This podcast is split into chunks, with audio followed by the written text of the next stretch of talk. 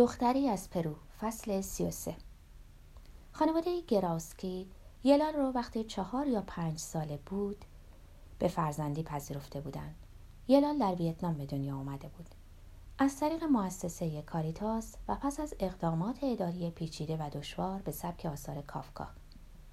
در این زمینه سیمون در گفتاری تنظامیز نظریه اجتناب ناپذیر بودن نابودی بشریت رو عنوان می کرد که حتما بر اثر بروکراسی بیمار به وقوع می پیوست. به خاطر یکی از اجداد لهستانی سیمون نام یلال را برگزیده بودند. شخصیتی افسانه‌ای که به گفته همسایم در روسیه پیش از انقلاب او را در اتاق تزارین ملکه روسیه یافته و به دلیل دسترازی به یک عضو خانواده سلطنتی گردن زده بودند. این جد که اهل جادو جنبل هم بود به راهزنی و جعل اسکناس نیز می پرداخت و شطرنج باز ماهری بود. کودکی که به فرزندی پذیرفته بودند لال بود. نه به خاطر کم و کاست بدنی تارهای صوتی سالم بودند بلکه بر اثر وقایع فاجعه آمیزی که شاهد اون بود شاید بمباران یا صحنه های وحشتناک دیگری از جنگ ویتنام که اونو یتیم کرده بود متخصصینی که ماینش کرده بودن همگی می‌گفتند با گذشت زمان بهبود خواهد یافت. اما حالا لزومی نداشت به جلسات درمانی بره. این جلسات اونو رنج می‌دادن و ظاهرا اراده روح زخمیش برای حفظ سکوت رو محکمتر می‌کردند. چند ماه به مدرسه کرولال ها رفته بود. اما آموزگاران به پدر مادرش پیشنهاد کرده بودند اونو به مدرسه دولتی بذارن. یلال کر نبود. حس شنواییش ظریف بود و از شنیدن موسیقی لذت می برد. با پا ضرب می گرفت و دستها یا سر رو تکون می‌داد.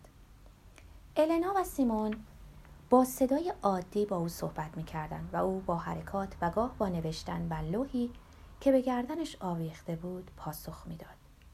او لاغر و کمی ضعیف بود اما نه خیلی. اشتهای خوبی داشت و وقتی با یه جعبه کوچک شکلات یا شیرنی به خونهشون می‌رفتم چشماش برق می‌زد و اونا رو با ولع می‌خورد. با این حال بجز در مواقع نادر کودکی در خود فرو رفته بود که مانند یک خوابگرد از واقعیت پیرامون دور به نظر می اومد.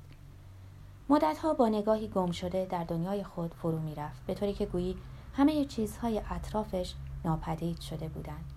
محبتش رو نشون نمی‌داد و ظاهرا از نوازش خوشش نمی اومد و با بردباری تسلیم اون می شد. در وجودش چیز نرم و شکننده ای بود.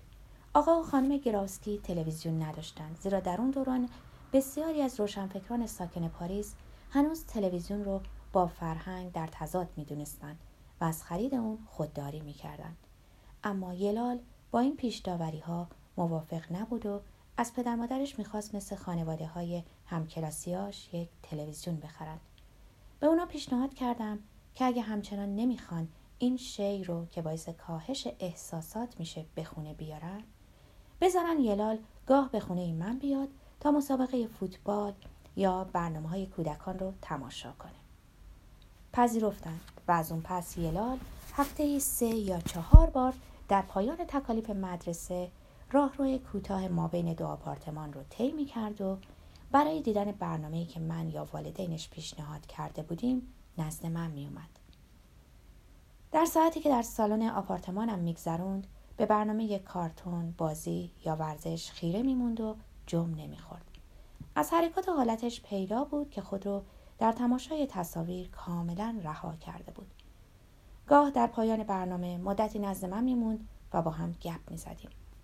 به این صورت که او بر لوحش پرسشی درباره هر موضوعی که بشه تصور کرد و مینوشت و من جواب می‌دادم. یا براش یه شعر قصه ای از کتابش یا بخشی از کتابای خودم رو میخوندم. بهش علاقمند شده بودم.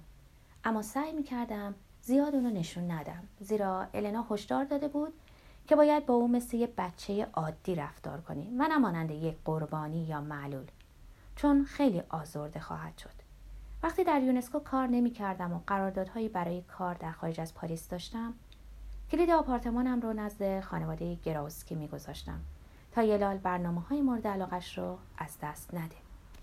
در بازگشت از یکی از این معمولیت ها بود که یلال لوحش رو نشونم داد. روش نوشته بود وقتی نبودی دختر بعد تلفن کرد. جمله به فرانسه نوشته شده بود اما دختر بعد به زبان اسپانیولی بود نینا مالا. در دو سالی که از ماجرای ژاپن میگذشت چهارمین باری بود که به من تلفن می‌زد. در سومین یا چهارمین ماه پس از ترک شتاب زده توکیو هنگامی که برای پشت سر گذاشتن تجربه ای که در خاطرم زخمی ماندگار و دردناک بر جای نهاده بود همچنان مبارزه می کردم در کتابخانه یونسکو مشغول مطالعه اسنادی بودم که کتابدار صدام زد. تلفن از سالن مترجمین به اونجا وصل کرده بودن. پیش از اینکه الو بگم صداش رو شناخته بودم. هنوز از من ناراحتی پسر خوبم؟ در حالی که احساس می کردم دستم به لرزش افتاده گوشی رو گذاشتم. کتابدار زنی گرجی که عادت داشتم با او روسی صحبت کنم پرسید خبر بدی شنیدی؟ رنگت پریده؟ حال تهوع منو به توالت کشاند. این تلفن برای ما بقیه روز منو بهت زده باقی گذاشت. ولی تصمیم گرفته بودم که از اون پس نه دختر بد رو ببینم نه باهاش صحبت کنم و بر اراده خود پاورجا بودم. تنها در این صورت بود که از اون سنگینی که شرایط زندگیم رو تغییر داده بود رها می شدم سنگینی روزی که برای کمک به دوستم پل به استقبال سه دختر چریک به فرودگاه اورلی رفته بودم. با این حال فراموش کردنش تمام و کمال نبود. اگرچه غرق در کار و الزامات اون از جمله تکمیل زبان روسی بودم و گاه هفته ها می گذشت و او رو به خاطر نمی آوردم ولی ناگهان خاطرش زنده می شد و مثل این بود که کرمی به اندرونم افتاده و رغبت و انرژیم رو میبله. بار دیگه از پا در می اومدم و نمی‌تونستم تصویر کوریکو رو در حالی که برای خوشایند آن مرد ژاپنی دست به هر کاری می‌زد از ذهن بیرون کنم. دومین تلفنش منو در وین غافل گیر کرد. برای کنفرانس هیئت عالی بازرسان انرژی هسته‌ای به اونجا رفته بودم. و در هتل استاشر همراه یکی از خانمهای همکارم بودم. پس از واقعی توکیو کمترین تمایل جنسی نداشتم و گمان می‌کردم ناتوان شدم. در هر حال به این وضع عادت کرده بودم تا روزی که با آستریت مترجم دانمارکی آشنا شدم. بالم بالا بود با موهایی که به سرخی می‌زد. رفتاری ساده و چشمانی چنان روشن که گویی سیال بودند. از اونجا که هتل مجلل استاشر به کارکنان کنفرانس تخفیف قابل توجهی می‌داد هر دو در آن ساکن بودیم. آستریت زنی جذاب بود. اگرچه بالا رفتن سن بر پوست سفیدش کمی اثر گذاشته بود. دومین باری که همدیگر رو دیدیم در اتاق از دخترش می‌گفت که در کپنهاگ آکروبات سیرک بود. وقتی تلفن زنگ زد گوش رو برداشتم و گفتم الو؟ دختر بعد با صدای گربه‌ای کوچک گفت بازم می‌خوای گوشی رو بذاری کوچولو؟ مدتی گوشی رو در دست داشتم و در دل یونسکو رو لعنت می‌کردم که تلفن وین رو به او داده بود. اما وقتی گفت خب مثل اینکه این دفعه گوشی رو گذاشتم. آسترید که موضوع رو حد زده بود گفت یه عشق قدیمیه میرم به دستشویی تا راحت صحبت کنی نه مسئله تمام شده و پایان یافته بود. از اون شب به بعد با هیچ زنی رابطه نداشتم و اصلا به فکرش نبودم. در 47 سالگی به این نتیجه رسیده بودم که یه مرد می‌تونه بدون چنین روابطی زندگی کاملا طبیعی داشته باشه. چون زندگیم به قدر کافی عادی ولو خالی بود. بسیار کار می کردم و وظایفم رو انجام می دادم تا وقتم رو پر کنم و حقوقی بگیرم. بدون کمترین علاقه ای زیرا حتی آموختن زبان روسی و ترجمه داستانهای ایوان بونین که مدام از سر می گرفتم تبدیل به فعالیت های ماشینی و بیانگیزه شده بود.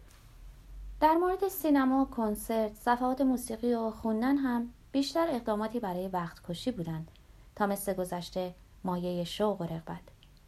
از این بابت هم کوریکو رو مقصر می‌دونستم. بر اثر خطای او توهماتی که زندگی رو به چیزی بیش از مجموعه کارهای تکراری و روزمرگی تبدیل می‌کنه رو از دست داده بودم.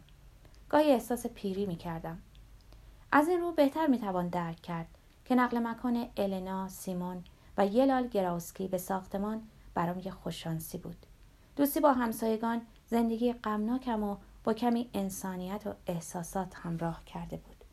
یک سال پس از ماجرای وین سومین باری که دختر بعد تلفن زد در خانم در پاریس بودم.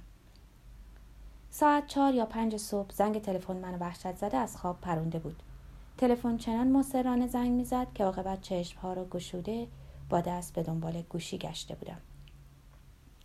گوشی رو نزار لحنش در عین حال التماسآمیز و خشمگین بود. باید حتما باید حرف بزنم ریکاردو. گوشی رو گذاشته و البته باقی مونده شب رو بیدار مونده بودم. مضطرب بودم و احساس بدی داشتم. تا اینکه آخر از پنجره سقفی و بی پرده اتاق خوابم سحر موشیرنگ آسمان پاریس رو دیدم. چرا اصرار داشت گهگاه به من تلفن بزنه؟ چون در زندگی پرماجراش از جمله چیزهای نادر باثبات بودم.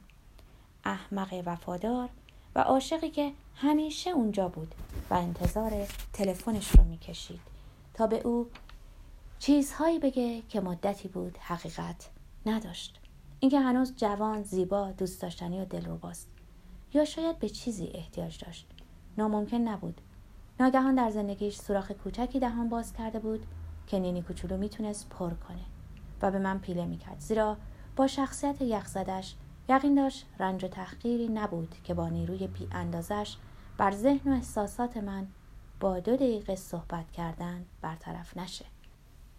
از اونجا که کاملا میشناختمش می‌دونستم که رها نخواهد کرد بلکه در فواصل نسبتا منظم به اصرارش ادامه خواهد داد.